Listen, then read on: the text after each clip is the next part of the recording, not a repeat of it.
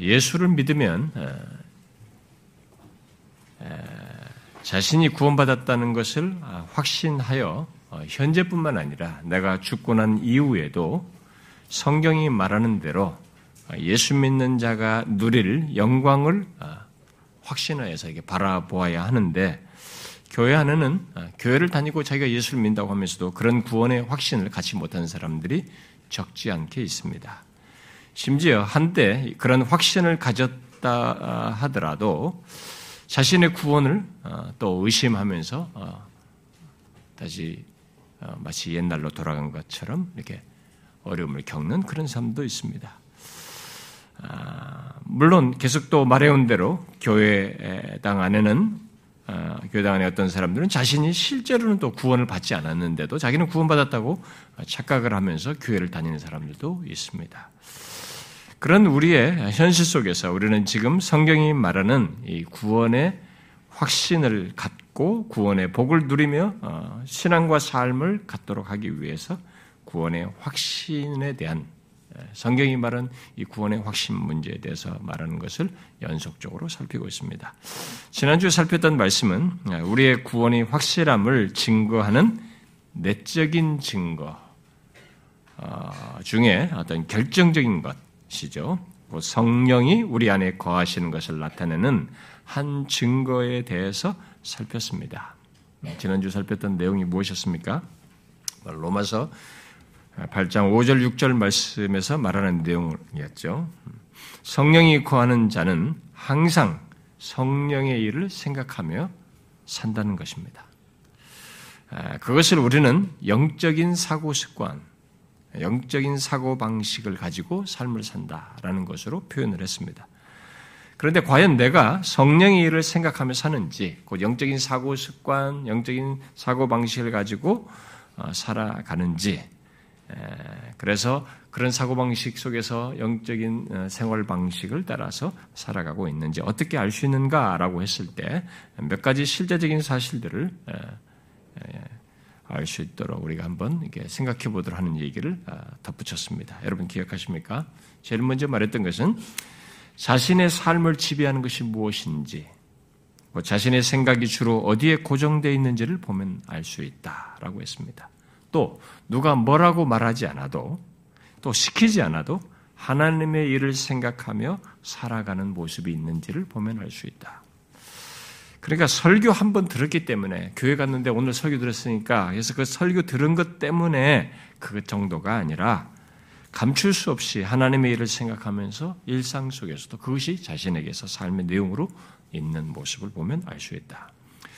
그리고 또 어, 덧붙여서 말한 것은 영적인 사고 방식을 지속적으로 돕는 자료인 하나님의 말씀, 바로 영적인 사고 방식은 하나님의 말씀으로부터 기인한 것이죠. 그것에 근거한 것이기 때문에 바로 그런 하나님의 말씀을 즐거워하며 항상 묵상하는지를 보면 알 수 있다. 그리고 마지막으로 덧붙인 것이 있었습니다. 자신의 모든 생각과 판단과 주장과 대화 속에 하나님이 계시는지를 보라.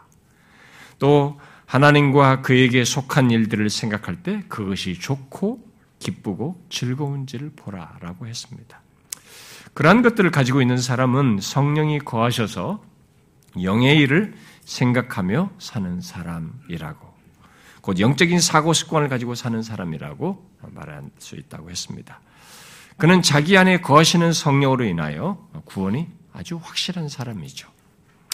자, 그러면 구원이 확실함을 우리 안에서 증거하는 아, 이 성령과 관련해서 어, 우리들이 생각할 아주 중요한 본문, 바로 오늘 우리가 함께 읽은 로마서 8장 16절 말씀을 우리 성령이 우리 안에 거하셔서 우리의 구원이 확실함을 증거하는 것과 관련된 이 내용의 예, 이제 결론적인 내용으로 어, 끝부분으로 어, 살펴보려고 합니다. 이 본문은 어, 우리가 오늘 살필 로마서 8장 16절은 성령이 우리 안에 거하셔서 우리가 하나님의 아들이다, 하나님의 자녀다 이렇게 증거를 하시는 것이기 때문에 확신을 갖게 하는 사역으로 말하는 아주 중요한 본문이고 대표적으로 거론되는 말씀입니다.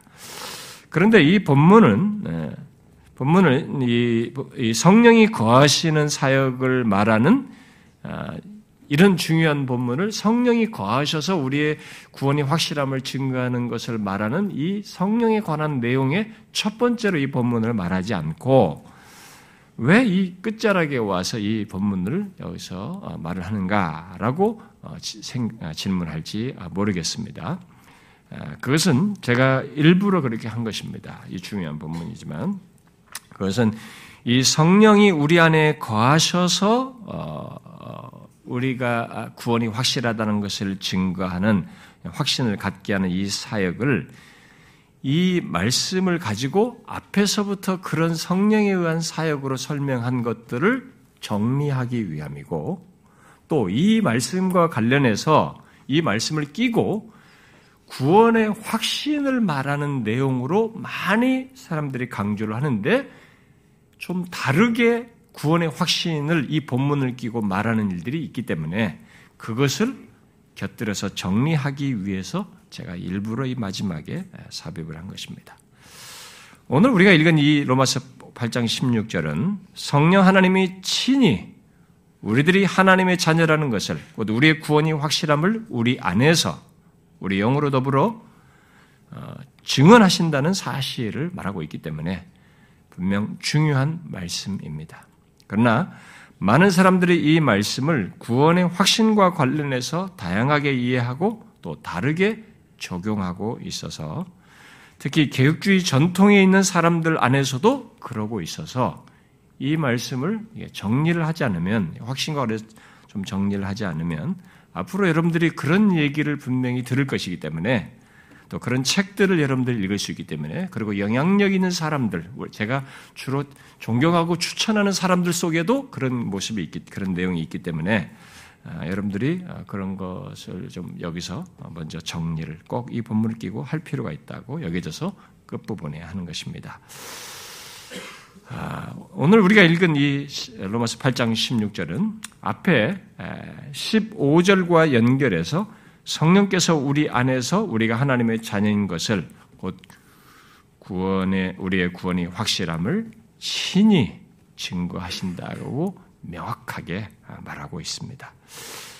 양자 영을 받았으므로 우리가 아빠 아버지라고 부르짖느니라 성령이 친히 우리 영과 더불어 우리가 하나님의 자녀인 것을 증언하시나니 이렇게 말하고 있습니다.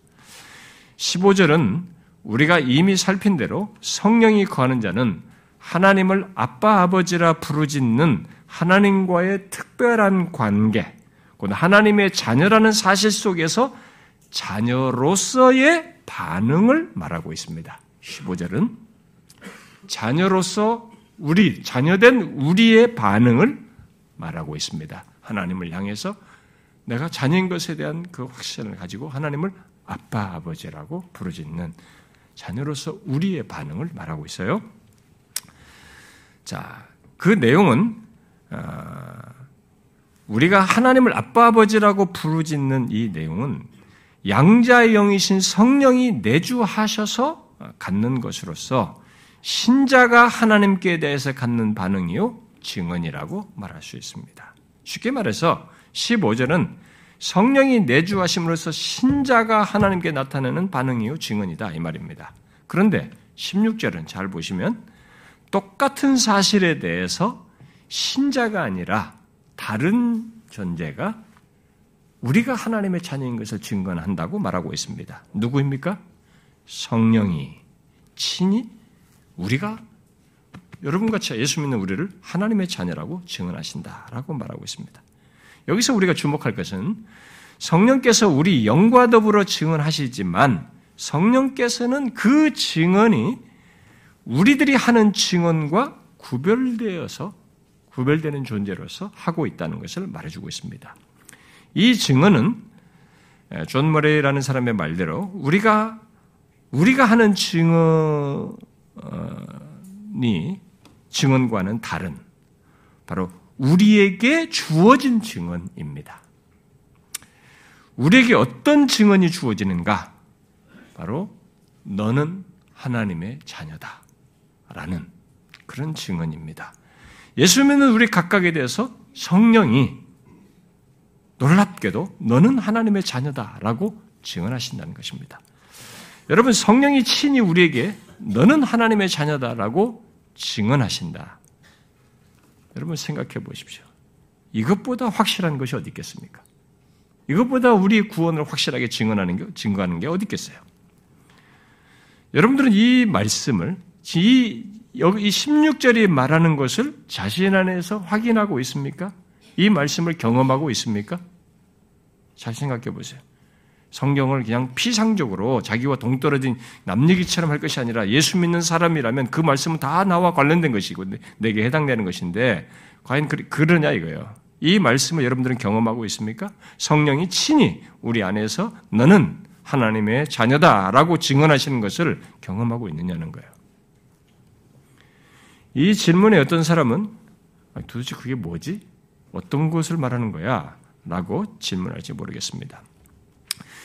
여러분 성령이 친히 우리 안에서 우리 영으로 더불어 너는 하나님의 자녀들라고 증언하시는 것 이게 구체적으로 어떤 것을 말할까를 한번 생각해 보십시오.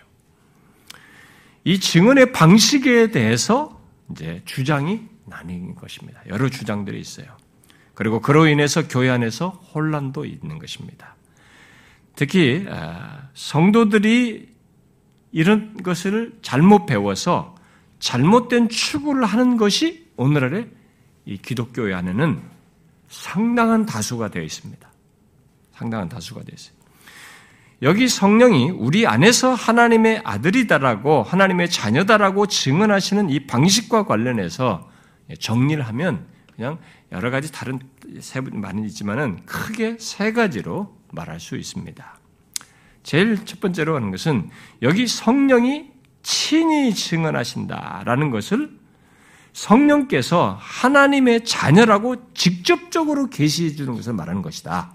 라고 하는 이런 해석과 주장을 하는, 한 것이 있고, 두 번째는 그것을 성령께서 하나님의 자녀라는 것을 확실하게 느끼게 하는 어떤 특별한 체험을 우리에게 갖게 하는 것으로 해석하고 주장하는 것입니다. 그 다음에 세 번째 견해는 성령께서 우리 안에서 하나님의 자녀들이 갖는 다양한 특징들을 갖도록 역사하시고 인도하심으로써 우리들이 하나님의 자녀인 것을 우리 안에서 친히 알도록, 깨닫도록, 확신하도록 증거하신다는 견해입니다. 이 가운데, 이 가운데서, 어, 우리의 그 인격의 요소들과 양심 같은 것들을 다 사용해요. 세 번째 견해는 우리의 인격의 요소, 이지, 감정, 의지 이런 것들, 그 다음에 양심을 다 사용해서 깨달음과 감동들을 다양하게 갖게 하여서 하나님의 자녀인 것을 알고 느끼게 하고 확신하게 한다는 네, 그런 설명입니다. 이 세 견해 중에 첫 번째는 이제 당연히 아닙니다. 네, 그런데 이렇게 계시, 예언, 직통파를 좋아하시는 분들이 계속 늘어나고 있기 때문에 이 세계 기독교회가 그런 사람들은 이런 첫 번째 견해 같은 걸 되게 좋아해요. 음? 근데 이 첫 번째 견해 당연히 아닙니다. 왜냐하면 본문에서 어, 내 귀에 들리는 말로서가 아니라 우리 영으로 더불어, 예? 우리 영으로 더불어 증언하신다고 말하고 있기 때문에 그렇습니다. 물론 그 사람들은 그것조차도 달리 설명을 하지만 일단은 이 본문의 설명 자체가 그것을 부정합니다. 그러면 두 번째와 세 번째 견해가 이제 우리가 주목을 해야 되는데 이 두 견해가 다 강력합니다. 두 번째 견해가. 아, 그래서 개혁주의 전통에 있는 사람들이 이 두 번째, 세 번째 견해를 다 가지고 있어요. 개혁주의 전통에 있는 교회들 가운데서 두 번째, 세 번째 견해가 다 각각 예, 가지고 있어서 크게 나뉘어서 우리는 두 가지 견해를 다 함께 생각을 좀 해봐야 됩니다. 자, 그래서 먼저 이 두 번째 견해를 가진 사람들을 좀 먼저 설명을 하고 우리가 정리를 해야 되는데요. 두 번째 견해 가진 사람들은 성령이 친히, 여기다 친이죠. 친히 증언하신다는 것에 강조점을 두고 그것을 두드러진 체험과 연결해서 말을 합니다. 이 견해는 옛날 이 몇몇 탁월한 청교도들과 그들을 따르는 많은 사람들, 그리고 최근에 유명한 사람으로는 로이드 존스 목사 같은 사람이 주장을 하는 것입니다. 이 두 번째 견해는. 그리고 이들이 강조하는 체험을 통한 이 확신과 관련해서는 존 웨슬리, 감리교의 창시자인 존 웨슬리를 위시해서 이 감리교 전통에 그리고 케직 사경의 사람들 그리고 그, 그 그룹에서 어, 계속 연결돼서는 제2의 체험. 여러분이 배교석에서 제가 얘기했죠. second blessing이라고 말하니 제2의 축복 체험이라고 도 제2의 영적인 체험.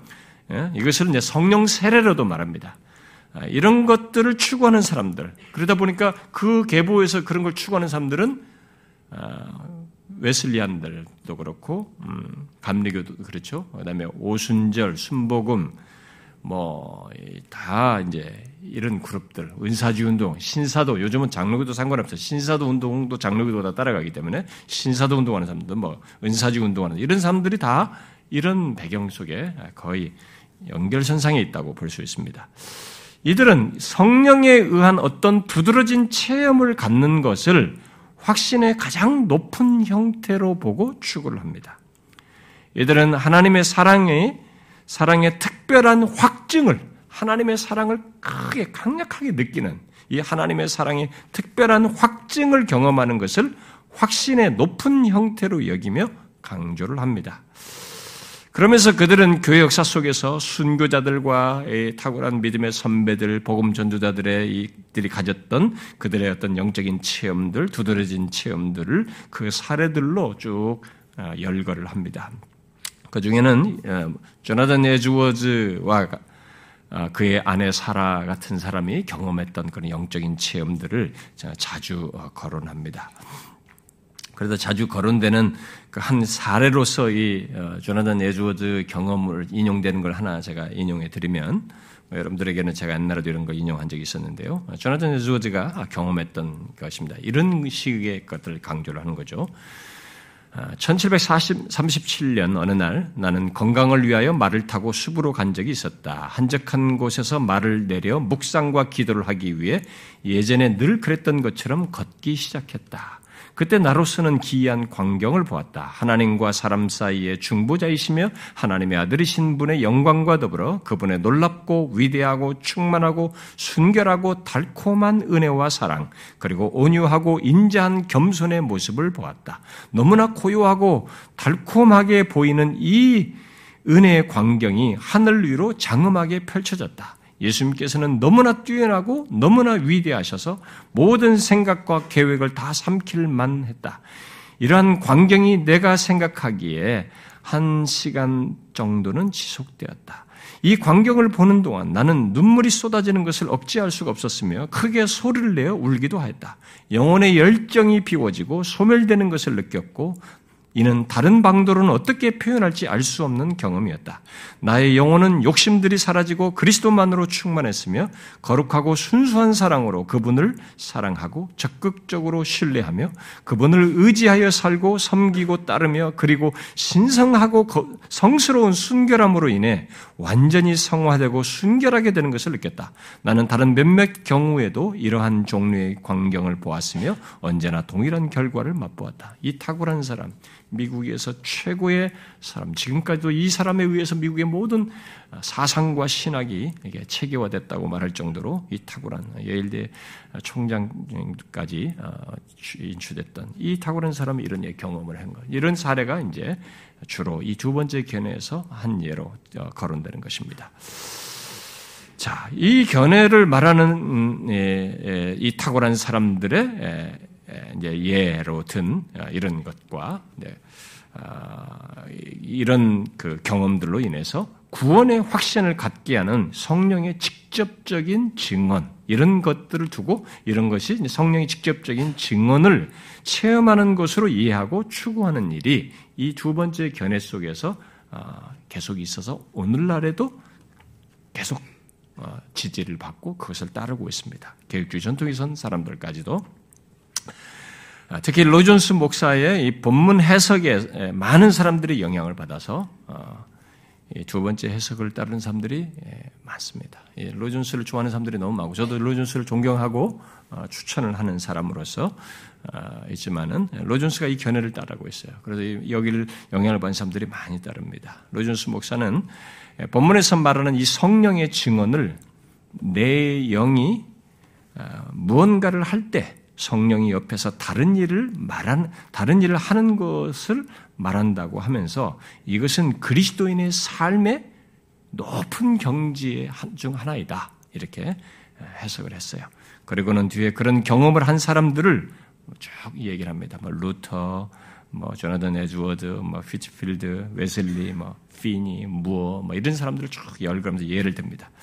여러분도 알다시피 그들은 하나님의 은혜와 사랑을 깊이 깨닫고 느끼는 어, 어떤 두드러진 체험을 한 사람들이에요.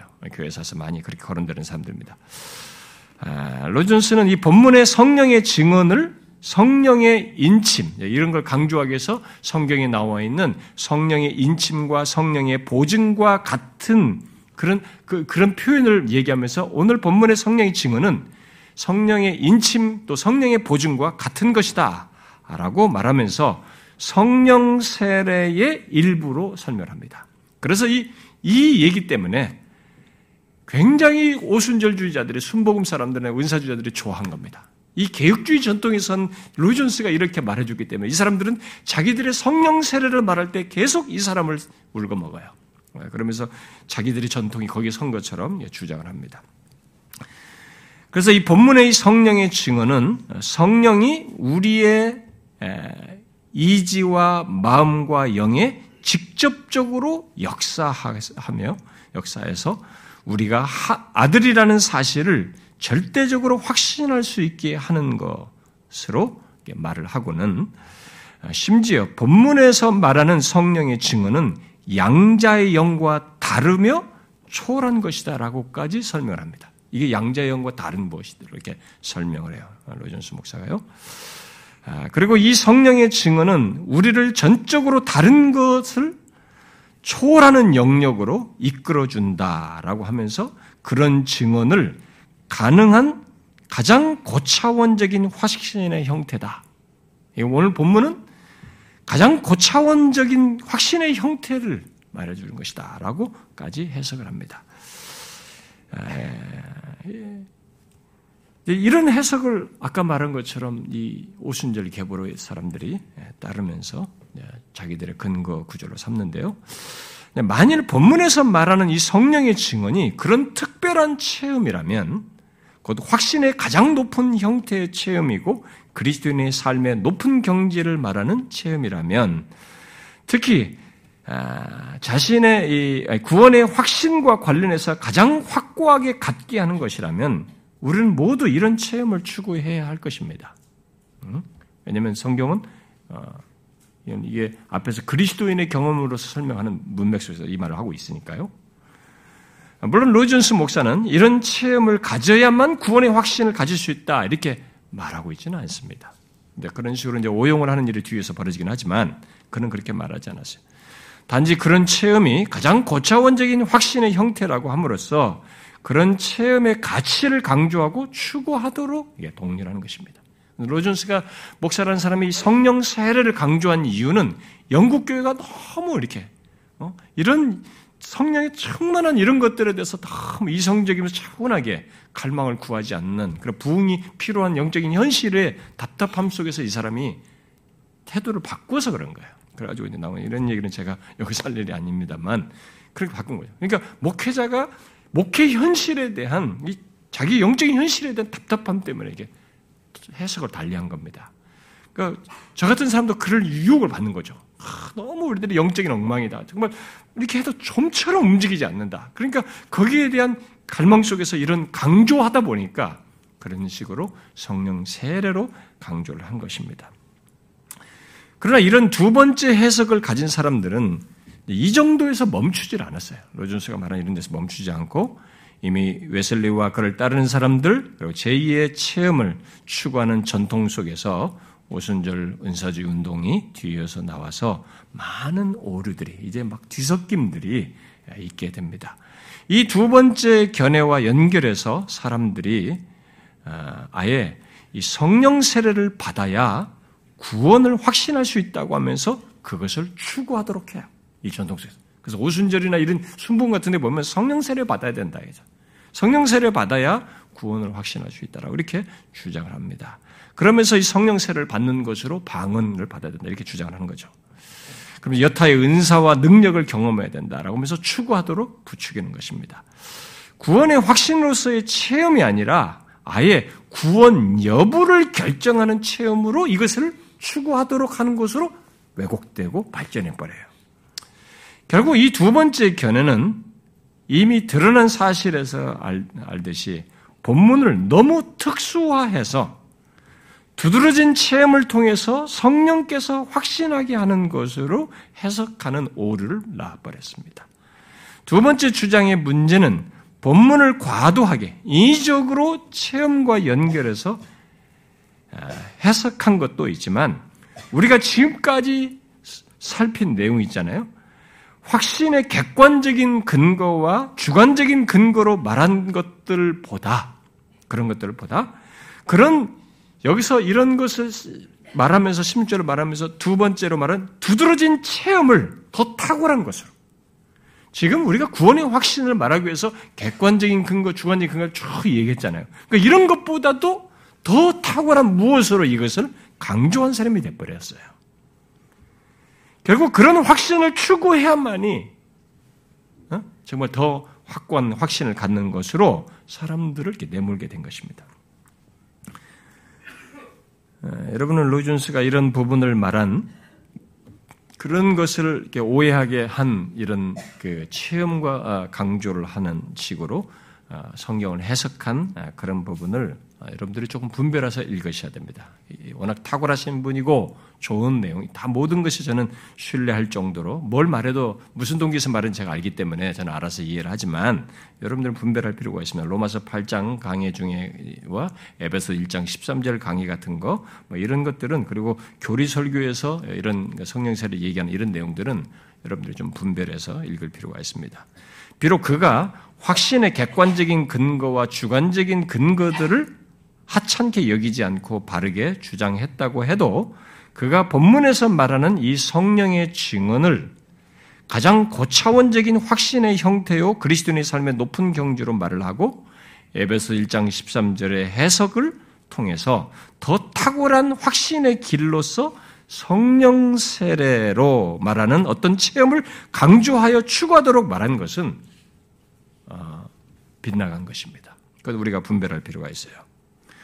제가 왜 이 사람에 대한 얘기를 하냐면 너무 여러분들도 제가 이 사람을 많이 추천하고 우리게 책도 다 있기 때문에 그렇고 거의 모든 사람들이 어, 그냥 무조건 수용하고 있기 때문에 그렇습니다. 성경은 우리의 확신의 근거와 관련해서 객관적인 근거와 주관적인 근거를 말하고 그 둘을 넘어서는 확신의 특별한 증거를 별도로 가져야 한다라고 말하고 있지 않습니다. 성경이 없는 얘기예요. 오늘 본문 또한 그런 것을 말하고자 말하기 위해서 지금 말, 이, 이 문맥에서 강조하고 있는 것이 아닙니다.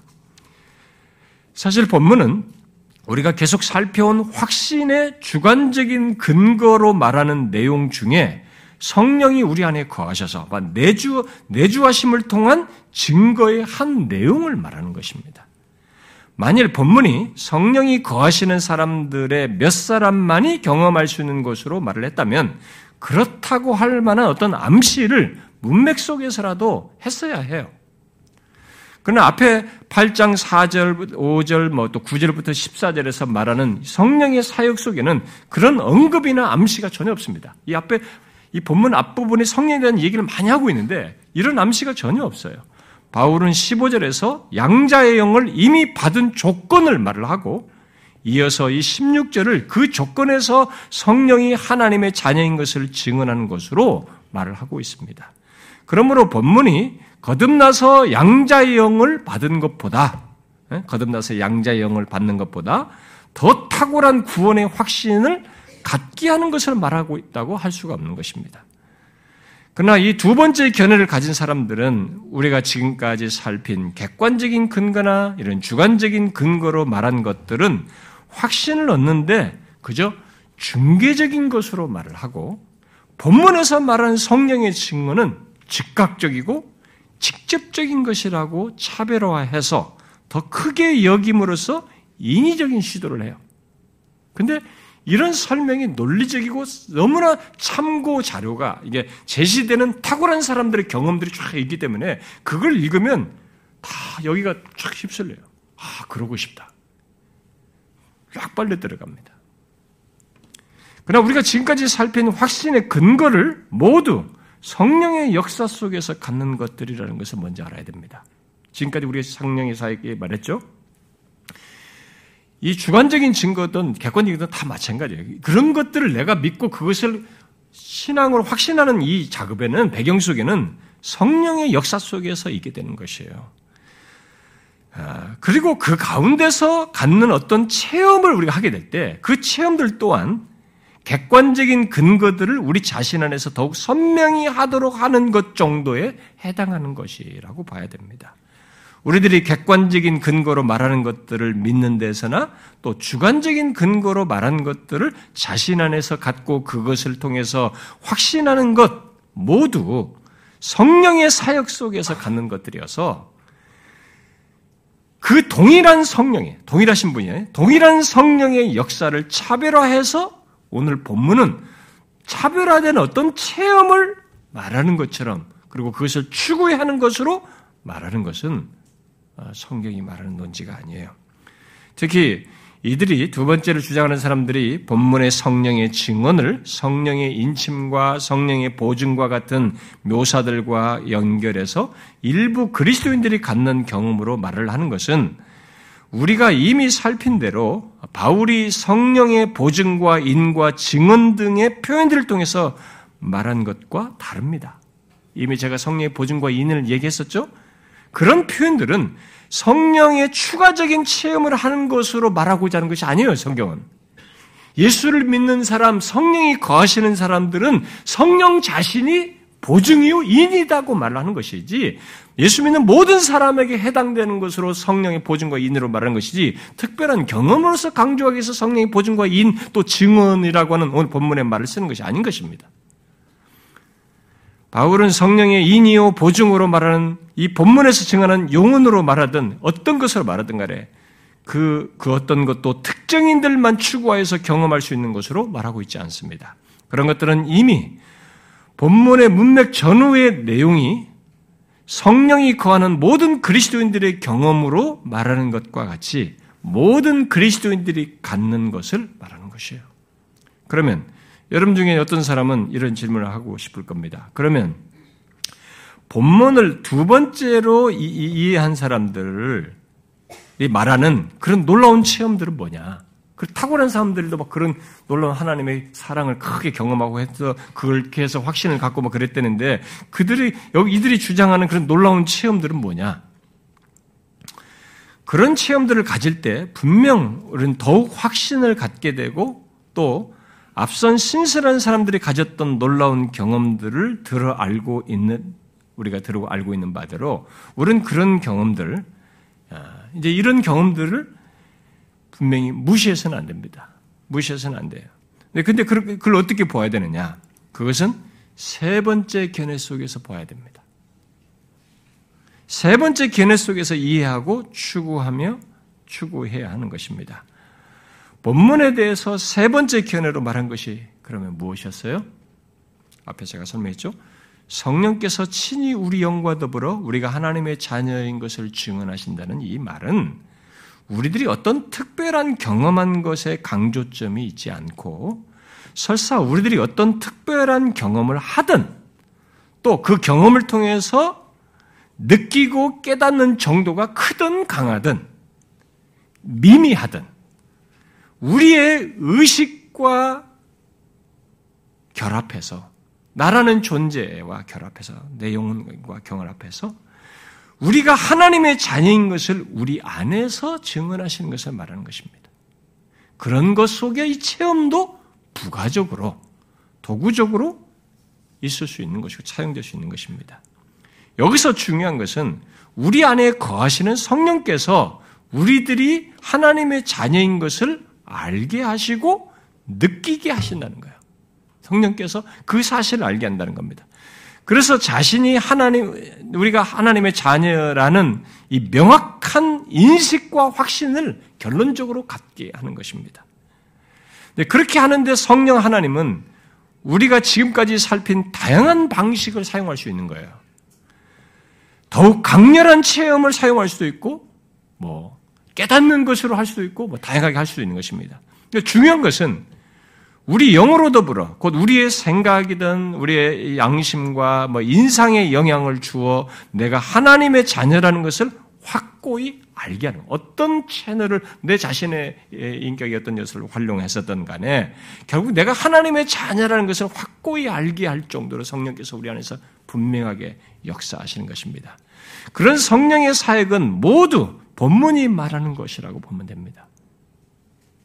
성령이 친히 우리 영으로 더불어 하나님의 자녀인 것을 증언하신다.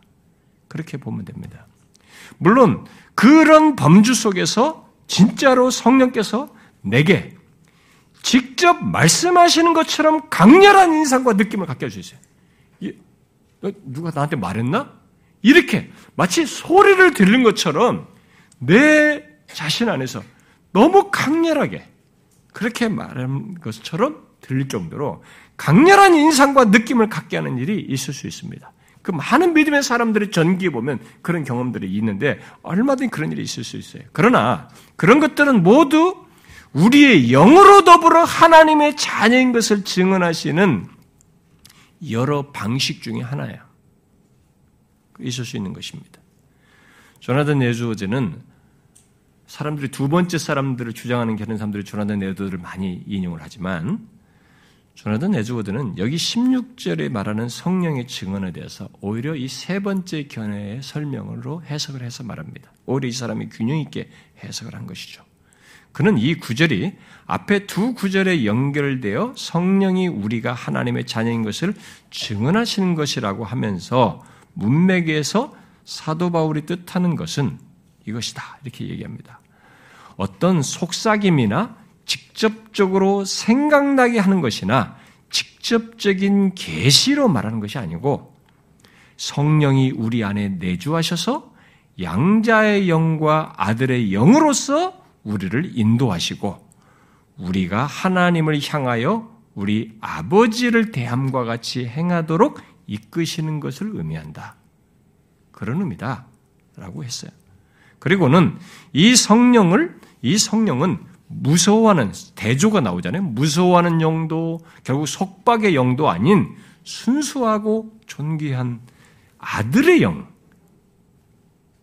아들로서 아버지를 이렇게 막 사랑으로 대하게 하는 아들의 영이란 말이에요. 그래서 사랑의 영이다라고 하면서 본문의 성령의 증언은 성령께서 사랑의 영으로서 역사하시는 것이다 라고 설명을 했어요.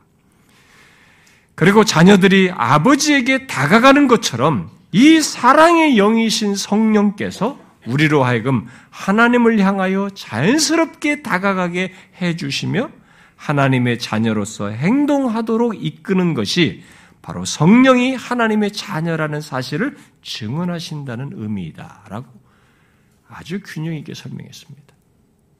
그것이 본문에 대한 바른 이해예요.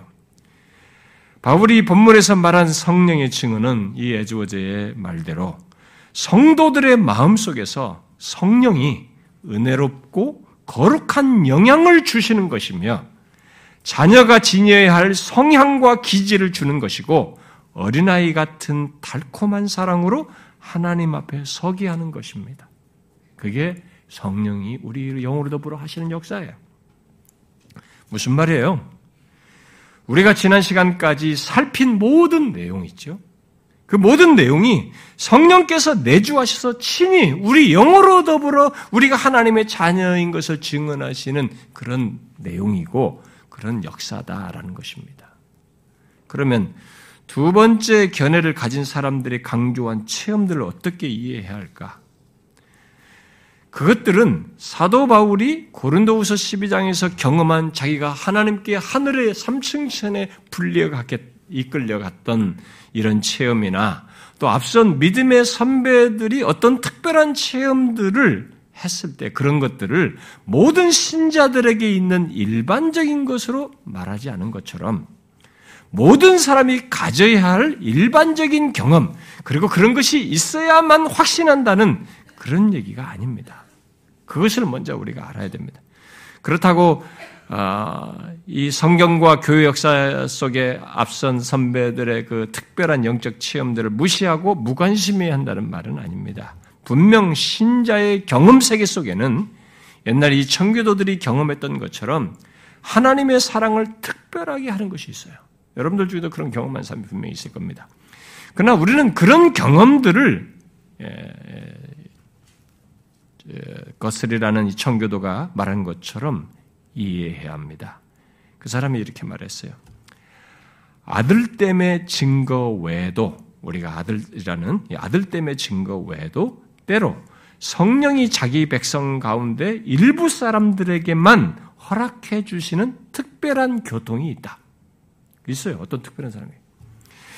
그것은 마음속에 하나님의 사랑을 전하는 것으로 영혼에 대한 하나님의 영광스러운 확증이다. 그것은 말로는 온전히 표현할 수 없는 것으로 마음으로 느껴지는 것이다. 그리고 이어서도 이렇게 말했습니다. 그것에는 지각할 수 있는 임재라는 이름이 가장 잘 어울린다. 그게 그런 체험을 했다고 해서 비몽사몽 가지고 뭔지 모르 이렇게 하지 아니고 지각할 수 있는 임재라는 겁니다. 그것은 모든 믿는 자에게 주어지지는 않는다. 그것은 주님의 기쁘심을 따라 그분의 기쁘심을 따라요. 기쁘심을 따라 주시는 것으로 순간적으로 지나가거나 혹은 찾아왔다가 금세 가버려 자신의 은혜로운 상태를 논할 수가 없다. 그 체험을 했다고 해서 내가 은혜로운 상태를 마치 지속할 수 있는 것처럼 그렇게 말할 수 있는 것은 아니라는 것입니다. 상당히 균형 있게 말한 거예요. 이런 체험은 내주하시는 양자의 영으로 말미암아 하나님을 아빠 아버지라고 부르며 하나님과의 사랑스러운 관계를 갖는 가운데 성령께서 주권적으로 증거를 주시어서 갖게 하는 것이라는 겁니다. 주권적으로 그런 증거를 주신다는 것은 이런 체험을 갖게 하는 것은 오직 성령 하나님 편에서 하시는 일이에요. 그분께 달려 있다는 것입니다. 그러므로 그것을 일반화시킬 수가 없다는 거죠. 모두가 가져야 하는 것으로 일반화시킬 수 없는 것입니다. 우리가 방언 은사를 말하는 사람들도 마치 그것을 일반화시키는 것에 은사 주는 분이 따로 있는데 자기들이 우리가 다 일반화시켜야 된다고 다 가져야 된다고 해서 할렐루야 할렐루야 반복해서 은사를 받게 하는 이런 있을 수 없는 일을 우리가 범하는 것입니다. 그러므로 우리는 이 존 오웬이라는 청교도가 말한 대로 자신의 구원에 의심된다고 자기가 구원이 의심될 때가 있잖아요. 자신의 구원이 의심된다고 성령의 즉각적인 증언으로 그것을 해결해 보려는 기대를 해서는 안 된다. 만일 자신의 구원이 의심될 때마다 성령의 즉각적인 증언으로 말하는 즉각적인 어떤 체험으로 그것을 해결해 보려고 하면은 어떻게 되겠어요? 굉장히 비참해집니다. 그것이 없으면 자기는 구원 못 받은 걸로 여기면서 계속 거기에 매여요. 그 대표적인 케이스가 감리교의 창시자인 존 웨슬리입니다. 존 웨슬리가 일찍이 그렇게 구원의 구원을 확신해 놓고도 자신의 구원의 구원이 의심될 때마다 그런 체험에 의존했어요. 존 웨슬리의 뒤를 따르는 사람들에게서 제2의 체험 추구가 나오고 그런 제2의 체험을 성령 세례로 말하면서 추구하는 일에 뒤에서 있게 된 그 배경에는 이 웨슬리의 그런 모습이 있어요. 그래서 거기서 이렇게 그들은 이렇게 뒤따르는 셈이 된 겁니다.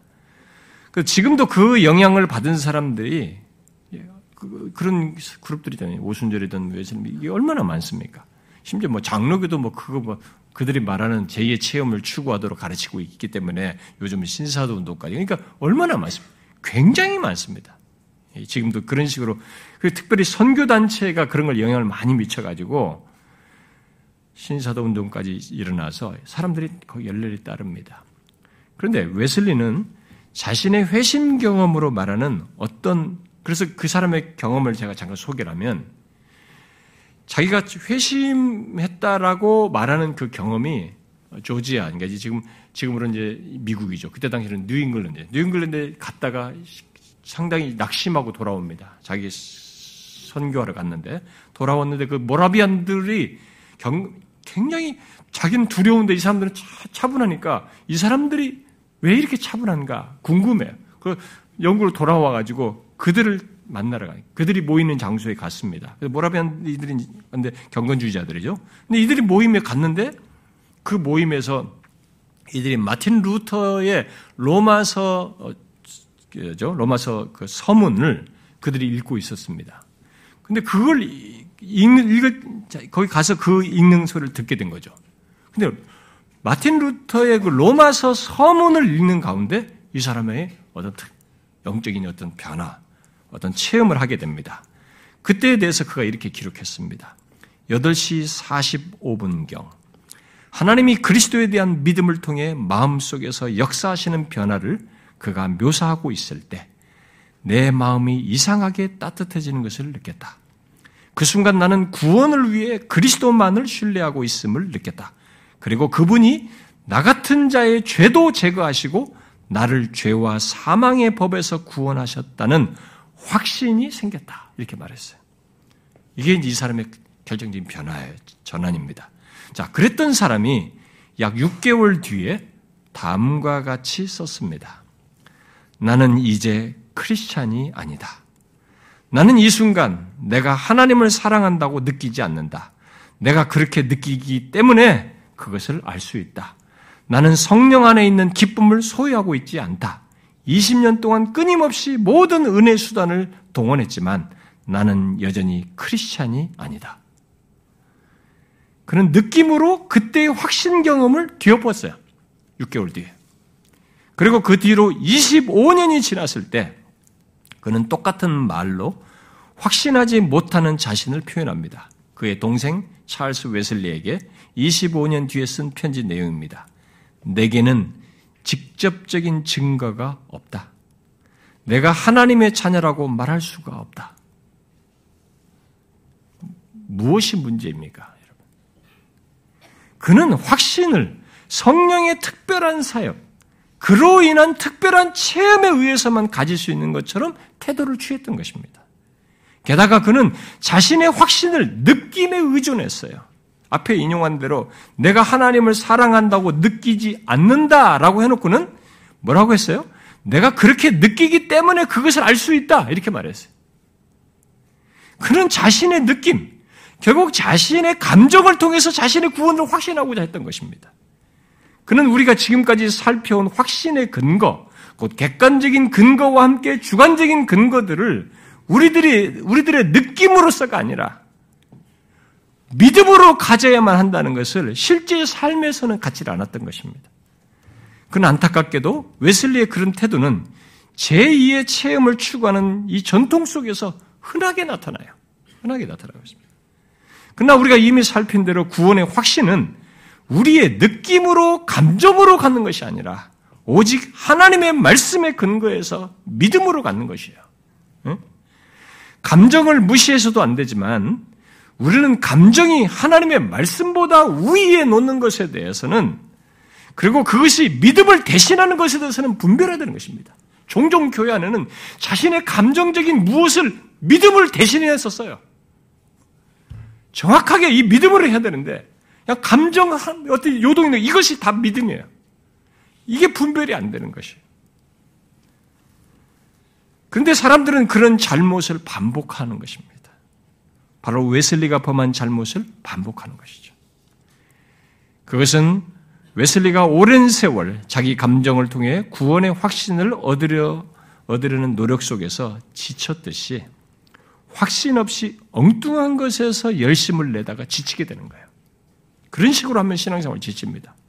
그러면 여러분, 성령께서 우리 영으로 더불어 우리가 하나님의 자녀인 것을 증언하시는 것은 그렇게 하시는 성령의 역사가 우리의 생각과 양심에 영향을 미쳐서든 어떤 특별한 감동과 인상을 갖게 하는 체험을 통해서든 결국 어린아이 같은 달콤한 사랑으로 하나님을 찾고 하나님과 교통하는 것을 통해서 우리가 하나님의 자녀인 것을 알고 확신하는 것에 초점이 있다는 것을 알고 그러한 성령의 역사에 주목해야 됩니다. 그러니까 내가 무엇을 경험한 것보다 체험보다 그런 모든 사역을 내 안에서 거하셔서 하시는 그런 것을 통해서 확신케 하고자 하는 성령께 더 초점을 두어야 된다는 것입니다. 성령 하나님으로 인해서 우리는 자신의 구원을 확신해야 한다는 것입니다. 본문에서 중요한 것은 성령께서 어떻게 우리에게 확신을 증거하시는가가 아니에요. 이건 본문을 그런 식으로 보면 안 돼. 오늘 본문은 어떻게 성령이 어떻게 우리에게 확신을 증거하시는가 이게 강조가 아니고 어떤 방식으로 하시든지 성령께서 우리들이 하나님의 자녀라고 증언하신다는 그 사실, 그렇게 하시는 성령의 역사, 그것, 성령 자신을 강조하는 것입니다. 문맥상이 그래요. 그래서 중요한 것이 체험보다는 그렇게 하시는 성령이에요. 양자의 영으로서 그렇게 하시는 성령이, 양자이신 성령인 것입니다. 체험은, 아까 거슬이 얘기를 했다시피, 평생 지속, 어떤 사람이 어떤 체험을 할 때 체험을 평생 지속하는 거 아닙니다. 이내 사라져요. 우리는 그것에 의존해서 또 그것에 근거해서 확신을 가지고 해서 가지려고 해서는 안 되는 것입니다. 우리가 체험에 의존하고 또 그것에 근거해서 확신을 갖는 것만 아니라면 우리는 당연히 지금 이 세 번째 말한 이 이해 속에서 하나님의 달콤한 사랑을 맛보고자 해야 됩니다. 왜냐하면 그것은 우리와 하나님의 친밀함을 확인하고 누리며 더욱 분명하게 확신을 갖도록 돕는 것이기 때문입니다. 그런데 어떤 사람은 아직 자기 자신이 회심하지도 않은 상태에서 이런 체험부터 구하는 사람들이 있어요. 그런, 그런, 그렇고 이 체험 유무를 가지고 믿고 안 믿고, 구원받고 안 받고, 이런 것을 판단하는 도구로 삼습니다. 그래서 이 아까 그 계보 속에서 나온 방언을 받았냐 안 받느냐를 가지고 그 구원을 결정하는 이런 룰을 범하는 것입니다. 잘못이죠. 지금 우리가 말하는 두 번째 견해의 체험은 이미 하나님의 자녀가 된 자가 자신이 하나님의 자녀로서 더욱 풍성함을 갖기 위해서 구하는 것이어야 합니다. 그런 차원에서 이해를 해야 돼요.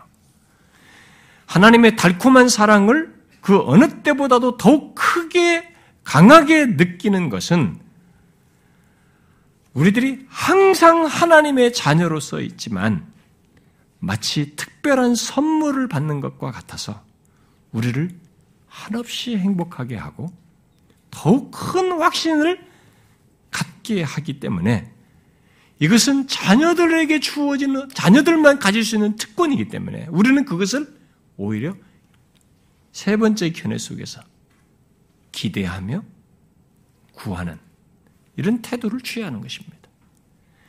여러분 중에 이런 행복과 축복을 좋아하지 않는 사람이 있습니까? 하나님을 더욱 깊이 달콤하게 경험하는 것을 싫어하는 사람이 있습니까? 하나님의 자녀로서 그런, 그런 사람은 없는 것이죠. 그런 차원에서 우리는 앞선 믿음의 선배들이 가졌던 체험을 이해하고 우리 또한 갖기를 구해하는 것입니다. 로이존스 목사가 많은 사례들을 그의 책에서 말을 하는데 그 내용들은 두 번째 주장 차원에서가 아니라 세 번째로 말한 것 안에서 그런 체험들을 이해하고 우리는 구해야 하는 것입니다. 토마스 구디는 그런 체험을 다음과 같이 설명했어요. 아버지와 아들이 있습니다. 이 둘의 관계는 특별한 변화가 없습니다. 항상 이 둘의 관계는 변함없이 유지되며 교제를 갖습니다. 아버지는 아버지대로, 아들은 아들대로 각각 그 관계 속에서 교제하며 삶을 삽니다. 그런데 아버지가 아들을 우리 꼬마를 생각해 보세요. 들어 올려서 그에게 입을 맞춥니다. 곧 그에게 아버지의 특별한 애정 표시를 합니다. 아이는 자신이 아들이라는 생각과 확신을 갖고 있습니다. 그러나 아기, 아이가 자기 아버지의 팔에 안겨 있을 때, 곧 아버지의 사랑을 크게 느끼게 되는 애정 표현을 받을 때, 이 아이는 그가 전에 당연하게 여겼던 생각과 확신과는 다른 특별한 확신, 바로 자기 몸속으로 느끼는 확신을 갖게 됩니다. 이런 차원이에요. 아버지와 아들을 우리가 확신해요. 성령께서 다각적으로 증명하시고 증거하십니다. 근데 거기에 이런 특별한 경험을 하게 하시면 더욱 생생하고 더 행복감을 느끼는 자기 몸속으로 깊이 사무치게 느끼는 거죠. 그런 정도입니다. 우리는 그런 경험을 사모해야죠. 구주를 생각만 해도 좋지만은 그분을 직접 배우는 것은 얼마나 놀랍겠습니까? 그런 거죠. 그것이 있고 없고를 가지고 확신 여부를 갖기 위해서가 아니라 그것이 있음으로써 자녀로서 갖는 이 복됨과 기쁨 또 하나님과의 친밀함을 더욱 풍성히 가질 수 있기 때문에 우리는 그런 체험을 구해야 하는 것입니다. 성령께서 우리 안에 거하셔서 우리가 하나님의 자녀인 것을 지금까지 살핀 것과 같이 다양하게 역사하여서 증거하시는 것 속에 우리를 더욱 부유하게 하는 이런 체험까지 주셔서 하나님의 사랑이 얼마나 큰지, 우리의 아버지가 얼마나 엄청난 분이신지, 영원한 아버지로 계신 하나님이 나에 대해서 얼마나 치밀하시고 깊은 사랑을 가지고 계시는지를 생생하게 경험하게 하시는 거죠. 그때 우리는 그 어느 때보다도 큰 행복과 확신을 갖겠죠. 그런 차원에서 우리는 구해야 됩니다. 여러분, 오늘 본문이 말하는 바 성령이 친히 우리 영으로 더불어 우리가 하나님의 자녀인 것을 다각적으로 증언하시는 가운데 양심을 통해서든 깨달음을 통해서든 뭘 하든 어떤 통해서든 다 하시는 가운데 이런 일을 그렇게 증언하시는 것 속에 포함해서 하시는 겁니다. 그러니 지금까지 말한 것도 굉장히 소중하고 그것을 통해서 성령이 우리 안에 증언하시는 것을 여러분들이 예민하게 들으셔야 하고 보셔야 할 뿐만 아니라 이렇게 하시는 것이 한없이 우리가 가지는 자녀된 자의 채권이기 때문에 우리는 그것을 경험할 수 있는 사람들란 말이에요. 우리는 그것을 구해야겠죠. 근데 우리가 구하지 않고 원하지 않아서 경험하지 못하는 경우도 있어요. 그분의 기쁘신 뜻을 따라서 하지만 그 기쁘신 뜻은 거의 그걸 간절히 원하는 자에게 흔히 주시거든요. 사랑하는 지체 여러분, 우리는 하나님과 우리 사이에 이런 특별한 관계를 갖고 있습니다. 근데 그 관계를 진짜인지 아닌지 어떻게 알 수 있을까라고 했을 때 예수 믿는 자 안에 거하시는 성령께서 다각적으로 증언하십니다. 깨닫게 하시고 생각나게 하시고 양심으로 역사하시고 수도 다양한 역시고 심지어 사무친 이런 체험을 통해서 역사하셔서 너가 하나님의 자녀이다. 하나님이 너를 이렇게 사랑한다라고 증언하시는 것입니다. 이 성령의 증언을 잘 분별하시고 구하십시오.